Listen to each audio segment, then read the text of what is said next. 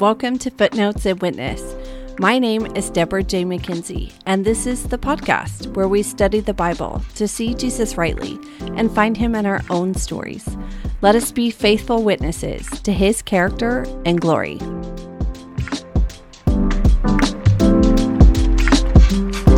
The Gospel according to John, chapter 11, read from the ESV Illuminated Scripture Journal.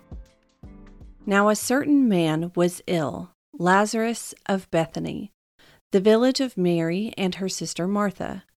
It was Mary who anointed the Lord with ointment and wiped his feet with her hair, whose brother Lazarus was ill. So the sisters sent to him, saying, Lord, he whom you love is ill. But when Jesus heard it, he said, This illness does not lead to death it is for the glory of God, so that the Son of God may be glorified through it. Now Jesus loved Martha and her sister and Lazarus. So when he heard that Lazarus was ill, he stayed two days longer in the place where he was. Then, after this, he said to the disciples, Let us go to Judea again.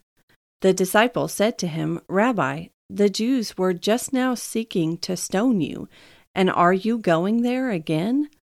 Jesus answered, Are there not twelve hours in the day?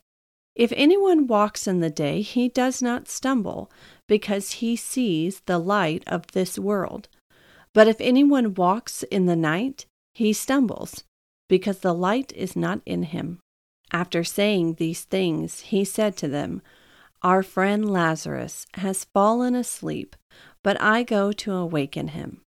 The disciples said to him, Lord, if he has fallen asleep, he will recover.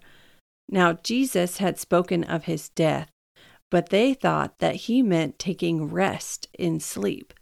Then Jesus told them plainly, Lazarus has died, and for your sake I am glad that I was not there so that you may believe. But let us go to him. So Thomas, called the twin, said to his fellow disciples, Let us also go, that we may die with him. Now, when Jesus came, he found that Lazarus had already been in the tomb four days. Bethany was near Jerusalem, about two miles off, and many of the Jews had come to Martha and Mary to console them concerning their brother. So when Martha heard that Jesus was coming, she went and met him. But Mary remained seated in the house. Martha said to Jesus, Lord, if you had been here, my brother would not have died.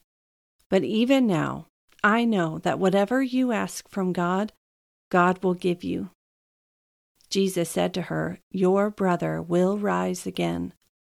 Martha said to him, I know that he will rise again in the resurrection on the last day. Jesus said to her, I am the resurrection and the life. Whoever believes in me, though he die, yet shall he live. And everyone who lives and believes in me shall never die. Do you believe this? She said to him, Yes, Lord. I believe that you are the Christ, the Son of God, who is coming into the world. When she had said this, she went and called her sister Mary, saying in private, The teacher is here and is calling for you. When she heard it, she rose quickly and went to him. Now Jesus had not yet come into the village, but was still in the place where Martha had met him.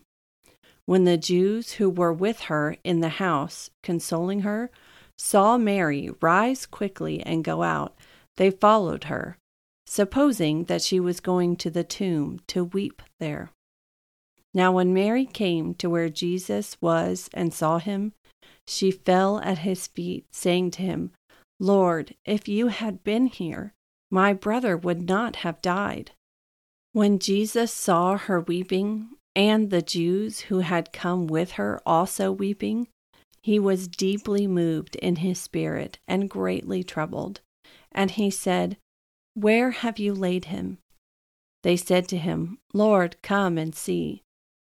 Jesus wept. So the Jews said, See how he loved him? But some of them said, Could not he who opened the eyes of the blind man also have kept this man from dying? Then Jesus, deeply moved again, came to the tomb.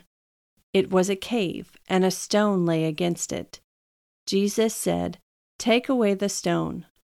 Martha, the sister of the dead man, said to him, Lord, by this time there will be an odor, for he has been dead four days. Jesus said to her, Did I not tell you that if you believed you would see the glory of God?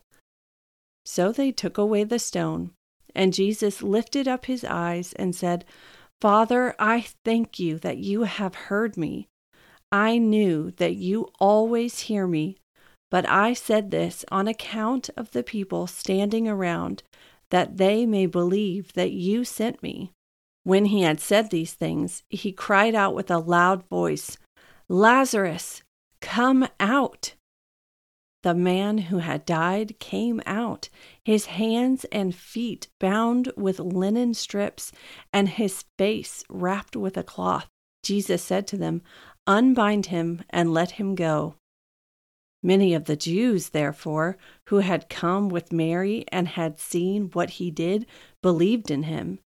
But some of them went to the Pharisees and told them what Jesus had done. So the chief priests and the Pharisees gathered the council and said, What are we to do? For this man performs many signs. If we let him go on like this, everyone will believe in him, and the Romans will come and take away both our place and our nation. But one of them, Caiaphas, who was high priest that year, said to them, You know nothing at all nor do you understand that it is better for you that one man should die for the people, not that the whole nation should perish. He did not say this of his own accord, but being high priest that year, he prophesied that Jesus would die for the nation, and not for the nation only, but also to gather into one the children of God who are scattered abroad. So from that day on, they made plans to put him to death. Jesus therefore no longer walked openly among the Jews, but went from there to the region near the wilderness, to a town called Ephraim, and there he stayed with the disciples. Now the Passover of the Jews was at hand, and many went up from the country to Jerusalem before the Passover to purify themselves. They were looking for Jesus and saying to one another as they stood in the temple, What do you think? That he will not come to the feast at all? Now the chief priests and the Pharisees had given orders that if anyone knew where he was, he should let them know, so that they might arrest him. The Gospel according to John, chapter 11.